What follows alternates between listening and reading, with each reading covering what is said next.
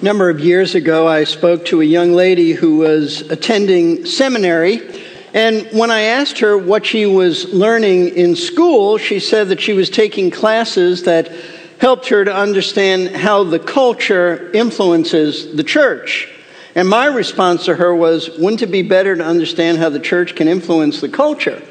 Well, in reality, if someone really wanted to learn how the culture influences the church, they actually don't need to go to seminary. All they need to do is read 1 Corinthians, because the church at Corinth was a perfect blueprint for how these Christians, these believers, allowed the pagan culture of their day to make its way into the church and impact the life of their church.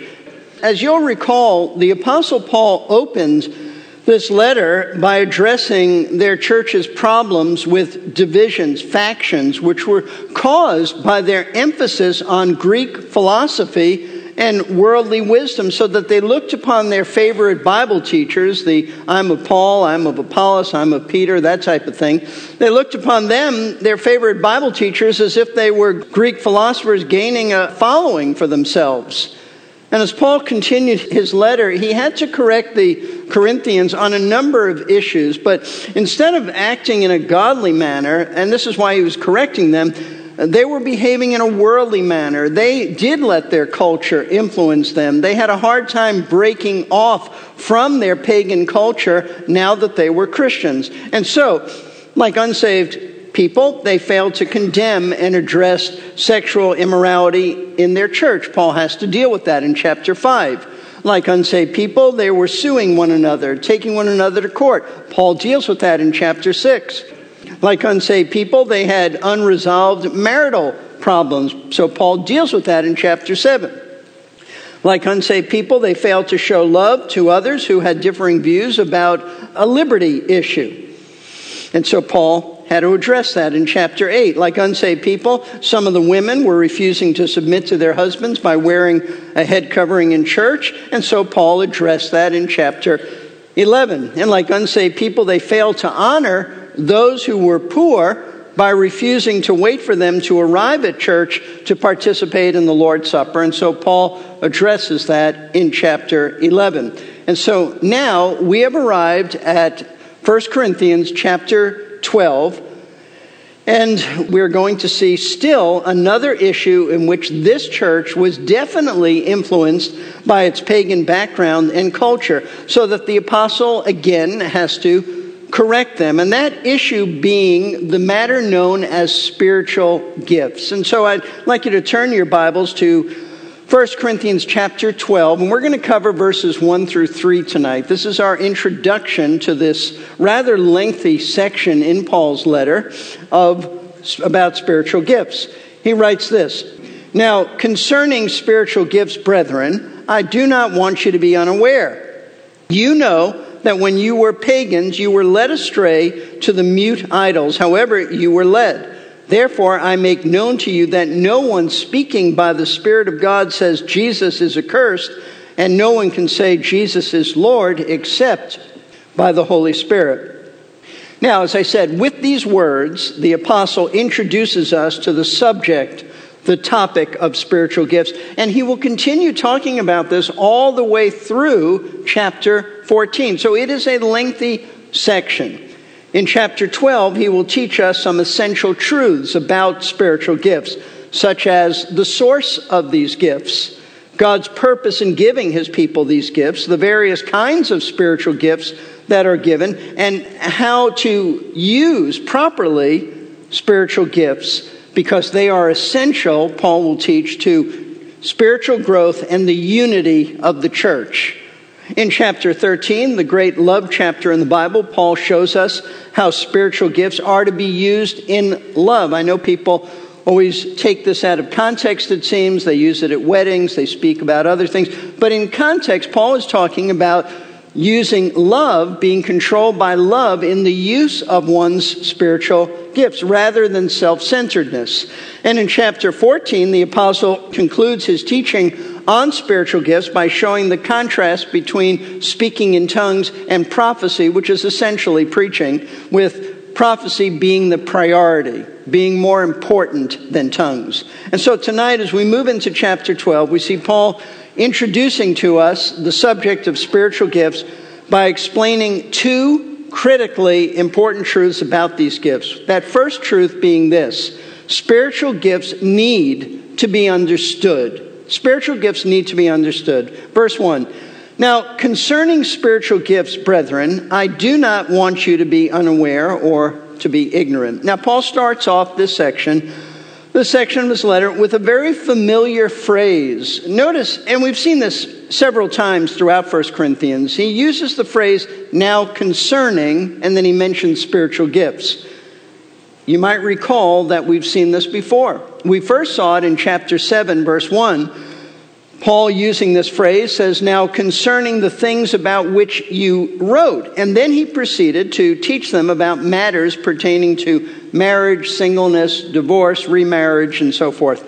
So what we discovered at that point is that apparently the Corinthians, certain members of the Corinthian church, had written a letter to Paul. We don't have this letter, but they'd written a letter to Paul asking him questions about a number of issues, marriage and singleness being just one of them. And I say that because later in chapter 8, verse 1, Paul uses this same phrase again. Now concerning things sacrificed to idols. So it would appear that they had asked about marital issues, they had asked about eating food that had been sacrificed to an idol, and now here in the beginning of chapter 12, Paul uses this very same phrase, now concerning spiritual gifts. And what that tells us is that this letter that the church had written to Paul, in that letter, they asked him about spiritual gifts. They had questions about these gifts. Now, we don't know the exact questions that they asked the apostle, but it would appear that what he wrote in the next three chapters that we're going to study addressed their very specific questions. Now, the way this is worded in the Greek text is literally, now concerning spirituals, with the word gifts being added by our English translators to try to make sense of this. So the first question then of interpretation is to discover what Paul meant by spirituals.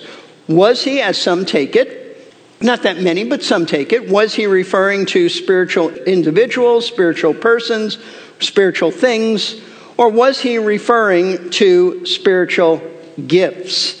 Well, the context tells you very clearly that Paul had spiritual gifts in mind. He wasn't talking about spiritual people. He was talking about spiritual gifts because that's what he proceeds to teach in the next three chapters. So obviously, he was talking about spiritual gifts. So the question then becomes, what are spiritual gifts? And the answer is essentially that spiritual gifts are God-given abilities that the Holy Spirit bestows upon believers, every believer, for the purpose of enabling them to effectively serve the Lord by serving His church. Let me say that again. Spiritual gifts are God-given abilities that the Holy Spirit bestows upon believers, all believers, for the purpose of enabling them to effectively serve Him by serving His church. John MacArthur, I thought, as I read this week, had a great definition of spiritual gifts that helps us to see that each gift reflects something of Christ's character. This is important. Listen to what MacArthur says. He said, spiritual gifts are divine enablements for ministry, characteristics of Jesus Christ that are to be manifested through the body corporate, he means the church, just as they were manifested through the body incarnate, meaning Christ himself. Each gift the Holy Spirit now gives to believers had its perfect expression in Jesus' own life and ministry. His church continues to live out his life on earth through the power of the Holy Spirit working through his gifted people. That's a great definition of spiritual gifts. They're not this nebulous stuff out there. They reflect Christ's character. And it is this subject of spiritual gifts and all the truths that go along with this subject that Paul wants the Corinthians to understand. Now notice the way the apostle expresses himself in this verse. After letting the Corinthians know that he is about to address the subject of spiritual gifts, he refers to them as brethren, probably just to assure them that he considers them true Christians. Now, why would he say that? Because if you'll Remember, we've just come out of this section where Paul has some pretty harsh things to say to the Corinthians about the way they were corrupting the Lord's Supper. He was pretty hard on them, and rightfully so. He said, I can't praise you. You're corrupting it. You've perverted it. It's a shame, and you've dishonored Christ. You've embarrassed the poor believers in your church. So it's very likely that in Paul's mind, he just wanted to affirm his love for them, that he considers them true Christians, his beloved brothers and sisters in Christ. And then he tells them, I do not want you to be unaware.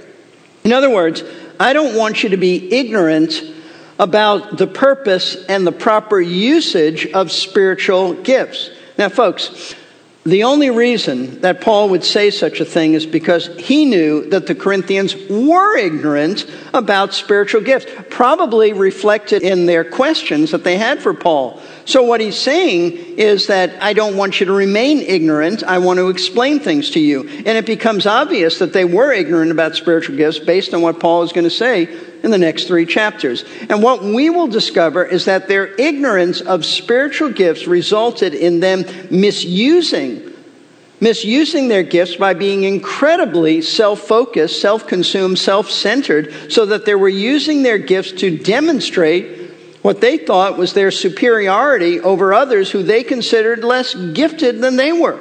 In other words, they were show-offs. The Corinthians were show-offs, trying to pass themselves off as being more spiritual than others who didn't have, in this case, prominent speaking gifts. They made these gifts a competitive contest to see who had the most showy, sensational gift. See, the problem with the Corinthians wasn't that they didn't know what spiritual gifts they had, because back in chapter 1, verse 7, Paul said to them, so that you are not lacking in any gift. God in his mercy and grace had given this church all of the gifts that he had to give. They were lacking nothing. So we know that the Corinthians had all kinds of spiritual gifts. They weren't lacking in any of the gifts that the Spirit had bestowed upon them. No doubt, if we could be transported back to Corinth and we would ask them about a list of their gifts, they would list all of the gifts. They knew what gifts they had. Their problem wasn't in the difficulty of identifying which spiritual gift they had. They knew which spiritual gift they had. Their problem was knowing how to use these gifts because they didn't understand them. They didn't understand why the Holy Spirit had given them these gifts in the first place. And they certainly didn't understand how these gifts contributed to the unity of the body of Christ and their spiritual growth. And they didn't understand how these gifts were to be used in serving others. And again, they certainly didn't understand that the way to use their gifts was by walking in love towards one another. Listen, I want you to understand this is not an ancient issue that has no relevancy for us today, because Christians today are often just as ignorant about spiritual gifts as the Corinthians were. And the proof of this is to look at the charismatic movement today with their heavy emphasis on spiritual gifts as evidence of spirituality, of godliness, of being filled with the Spirit. In fact, there is probably no issue that is more controversial amongst Christians in recent years than the charismatic issues, the charismatic movement, as believers are divided over a number of issues related to the charismatic movement, such as whether or not God is giving new revelation today in the form of speaking in tongues. If you believe in speaking in tongues, you have to believe that God is giving new revelation today. Well, that's a controversial issue. There's a debate over whether or not certain gifts are given today by the Holy Spirit or whether he has ceased giving certain gifts, which we would call sign gifts. Did they cease in the first century when the canon of Scripture was closed, or when the nation of Israel received the judgment of God in 70 AD? Did that close out those gifts, those sign gifts, or are they in operation today? Well, that's a debatable issue. Over what is the baptism of the Holy Spirit and a host of just other issues related to the charismatic movement. So, ignorance about spiritual gifts abound in our time as well. And we need an understanding of this issue just as much as the Corinthians did. So this is quite pertinent, quite relevant.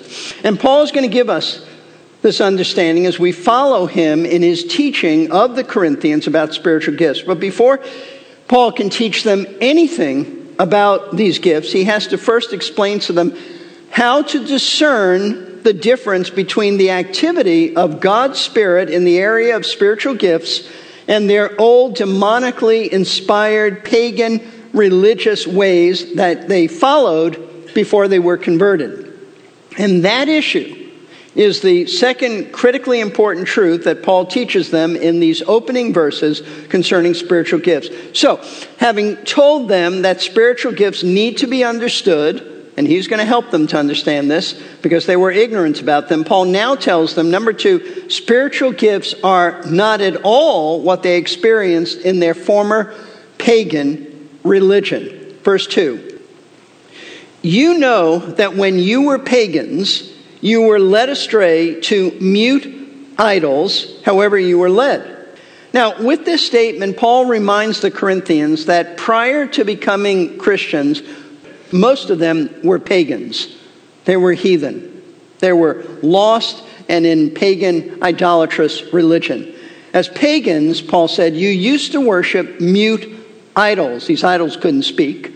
They were mute idols. And Paul tells them that they were led astray to mute idols, with the word led astray being a word that was used of a prisoner being carried away, somebody dominating them, somebody carrying them off. In other words, they were under the control and dominance of the only one who would lead them to worship mute idols, and that's Satan himself, accompanied by demons. So what Paul is telling the Corinthians is that prior to their conversion, they were under the control of the devil. He led them astray so that they were involved in idolatry and false religion.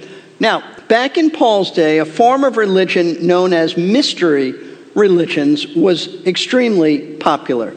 And no doubt many, if not most, of the Corinthians before becoming Christians were part of a mystery religion. This would not be true of Jewish people in the congregation, but this congregation was made up primarily of Gentiles. So most of them were involved in a mystery religion. So what were these mystery religions like? How did they impact the Corinthians when it came to the Holy Spirit and spiritual gifts? Listen closely as we hear. I'm going to quote to you from one scholar who explains what these mystery religions were like and how they influenced the Corinthians and how eerily similar they are to some of the things that go on in some circles of the charismatic movement today. The scholar writes this. He said, several pagan practices were especially influential in the church at Corinth. Perhaps the most important, and certainly the most obvious, was that of ecstasy, considered to be the highest expression of religious experience. Because it seemed supernatural and because it was dramatic and often bizarre, the practice strongly appealed to the natural man. And because the Holy Spirit had performed many miraculous works in that apostolic age, some Corinthian Christians confused those true wonders with the false wonders counterfeited in the ecstasies of paganism. Ecstasy was held to be a supernatural, sensuous communion with the deity. Through frenzied hypnotic chants and ceremonies, worshipers experienced semi-conscious euphoric feelings of oneness with the god or goddess. Often the ceremony would be preceded by vigils and fastings and would even include drunkenness, contemplation of sacred objects, whirling dances, fragrant incense, chants, and other such physical and psychological stimuli customarily were used to induce the ecstasy, which would be in the form of an out-of-body trance or an unrestrained sexual orgy. The trance is reflected in some forms of Hindu yoga, in which a person becomes insensitive to pain, and in the Buddhist goal of escaping into nirvana, the divine nothingness.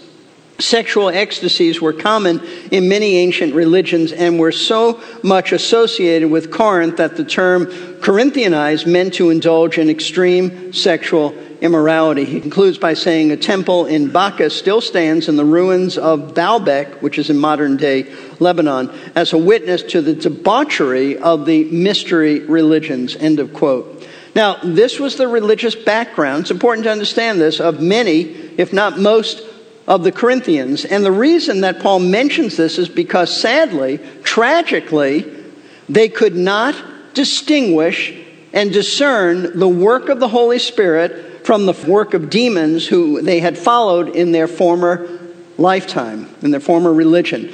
Now listen, no wonder the Corinthians were so messed up when it came to spiritual gifts, because they actually thought that the Holy Spirit was somehow leading them into the same kinds of frenzied ecstasies and uncontrolled outbursts that they had when they were involved in their mystery religion. In other words, they thought that their experience when using their spiritual gifts was similar to what they experienced in the past when they weren't even Christians but idolatrous pagans.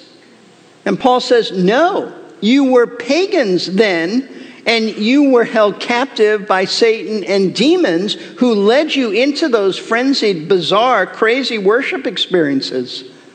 Now, interestingly, most non-Christians will tell you that they are free. If you speak to somebody about Christ, oftentimes they'll say, I don't want to follow what you're following. I want to be able to do, if they don't say this, they mean this, I want to be able to be free to do whatever I want. Well, ironically, no unbeliever is free.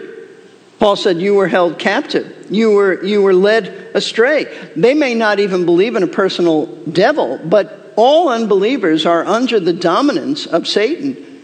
And he leads them to do whatever experience he wants them to do. It could be in a religious cult. It could be a false religion. It could even be atheism.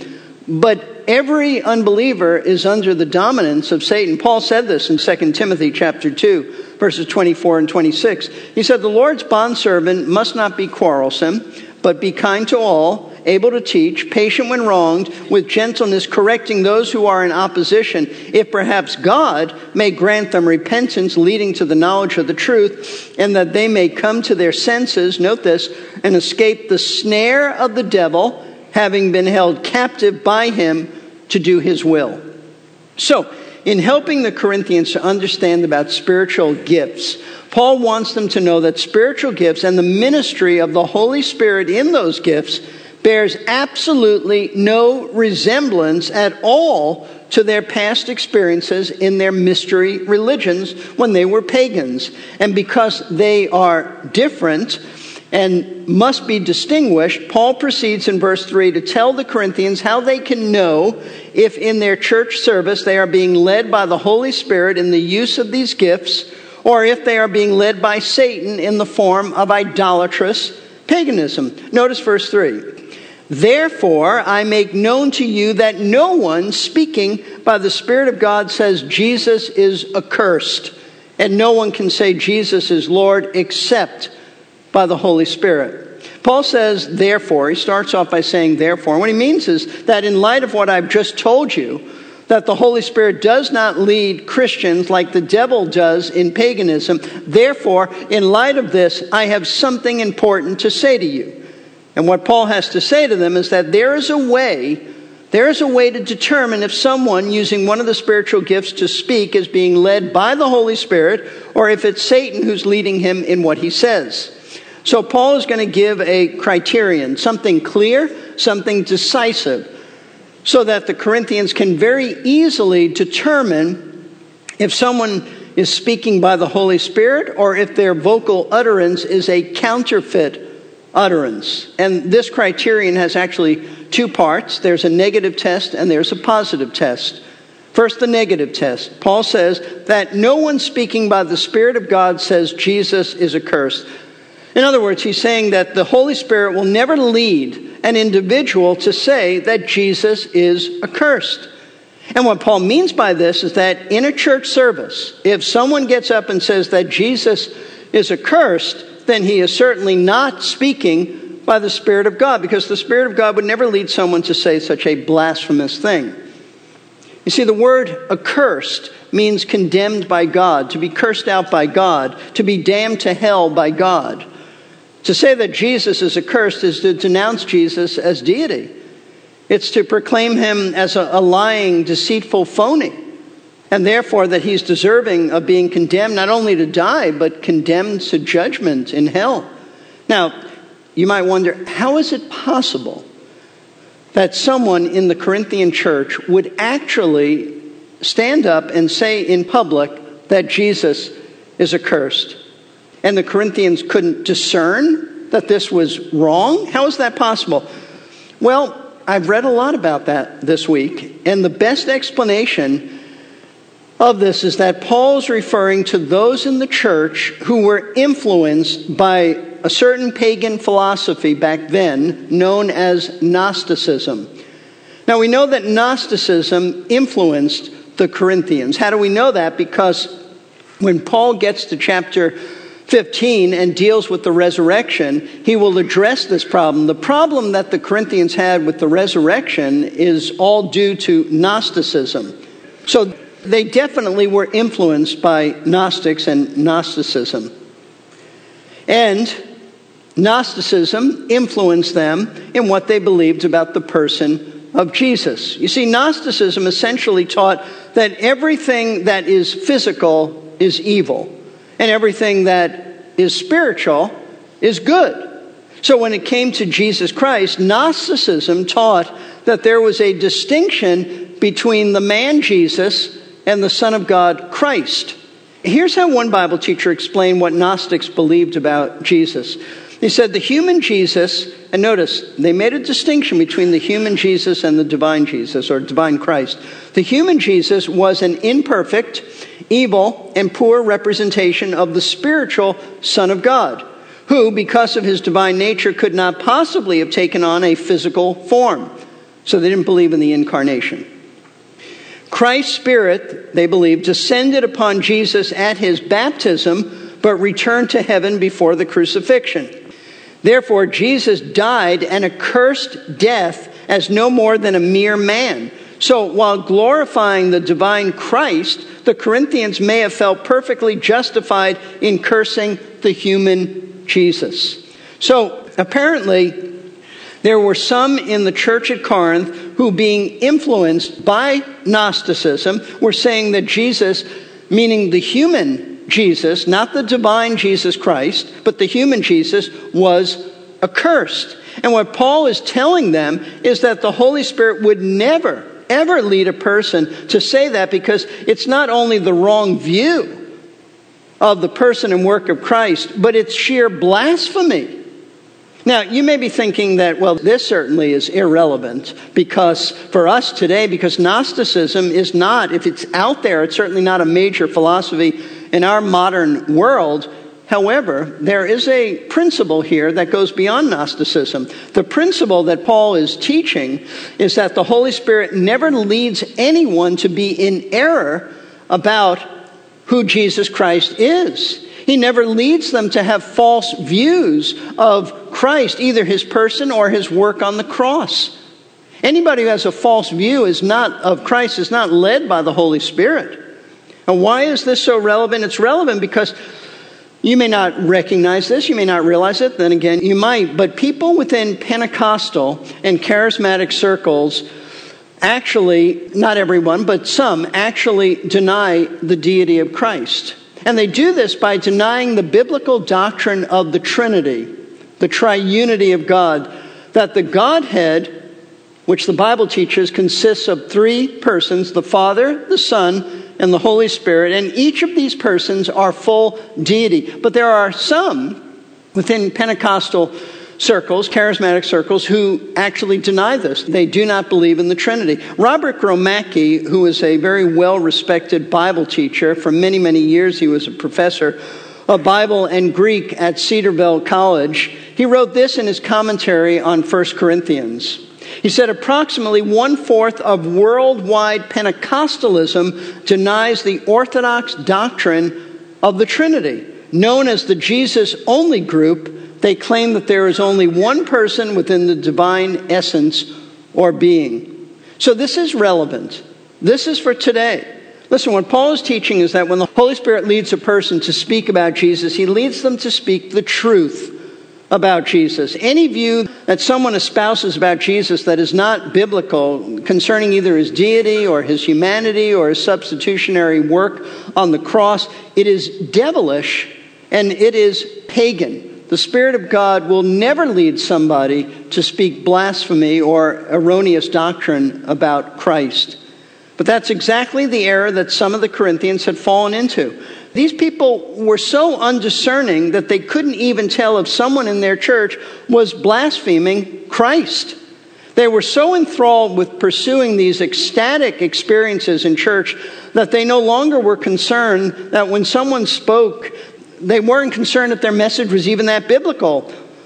All they had to do, all someone had to do in their church was get up, sound articulate, and say something about Jesus, and they accepted it from the Holy Spirit, even if it was blasphemous. That's how bad this church was.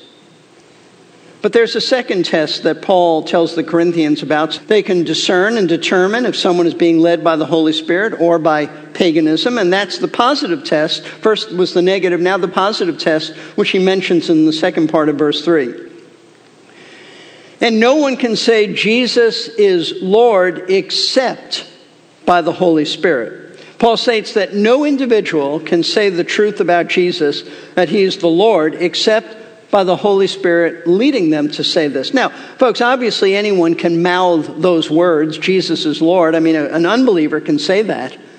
But that doesn't mean that the Spirit is leading this unbeliever. No, what Paul is talking about, well, let me just back up and say, we know that that's the case because in Matthew chapter 7, Jesus spoke about unbelievers who will say to him on that day, Lord, Lord, we did this, we did that, to seek admission into his kingdom. They're unbelievers. So unbelievers can say those words. What Paul is referring to is the person who in saying that Jesus as Lord means it with all of his heart that Jesus is God. He's full deity. And he says this with full commitment and devotion to Christ as God and to his authority. This is someone, in other words, who's confessing that Jesus is his Lord, is his God. He's not just mouthing some doctrinal statement. He's embracing this truth. And the only way he says this, Paul says, is by the Holy Spirit leading him to say this.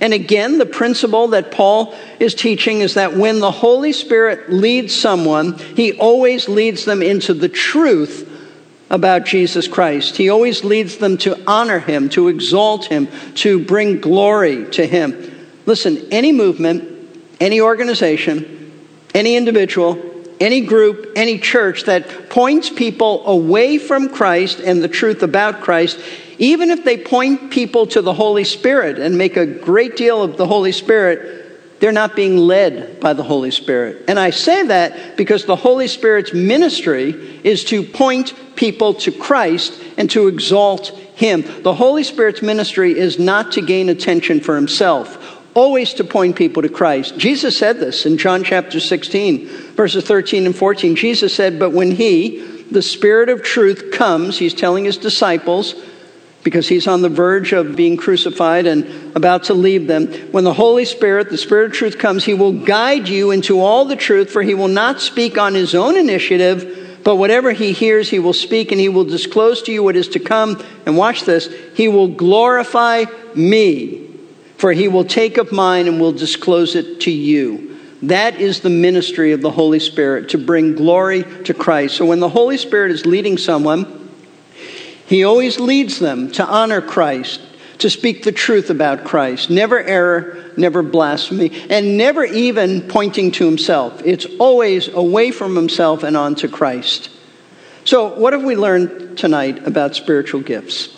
Well, we've learned, number one, that it is critical that we understand about these spiritual gifts, that we have a biblical understanding about them, because otherwise it will lead to all kinds of errors and sinful behavior. That was the problem with the Corinthians, and that's the problem with so many today in the charismatic movement. They just don't know what the Bible says about spiritual gifts.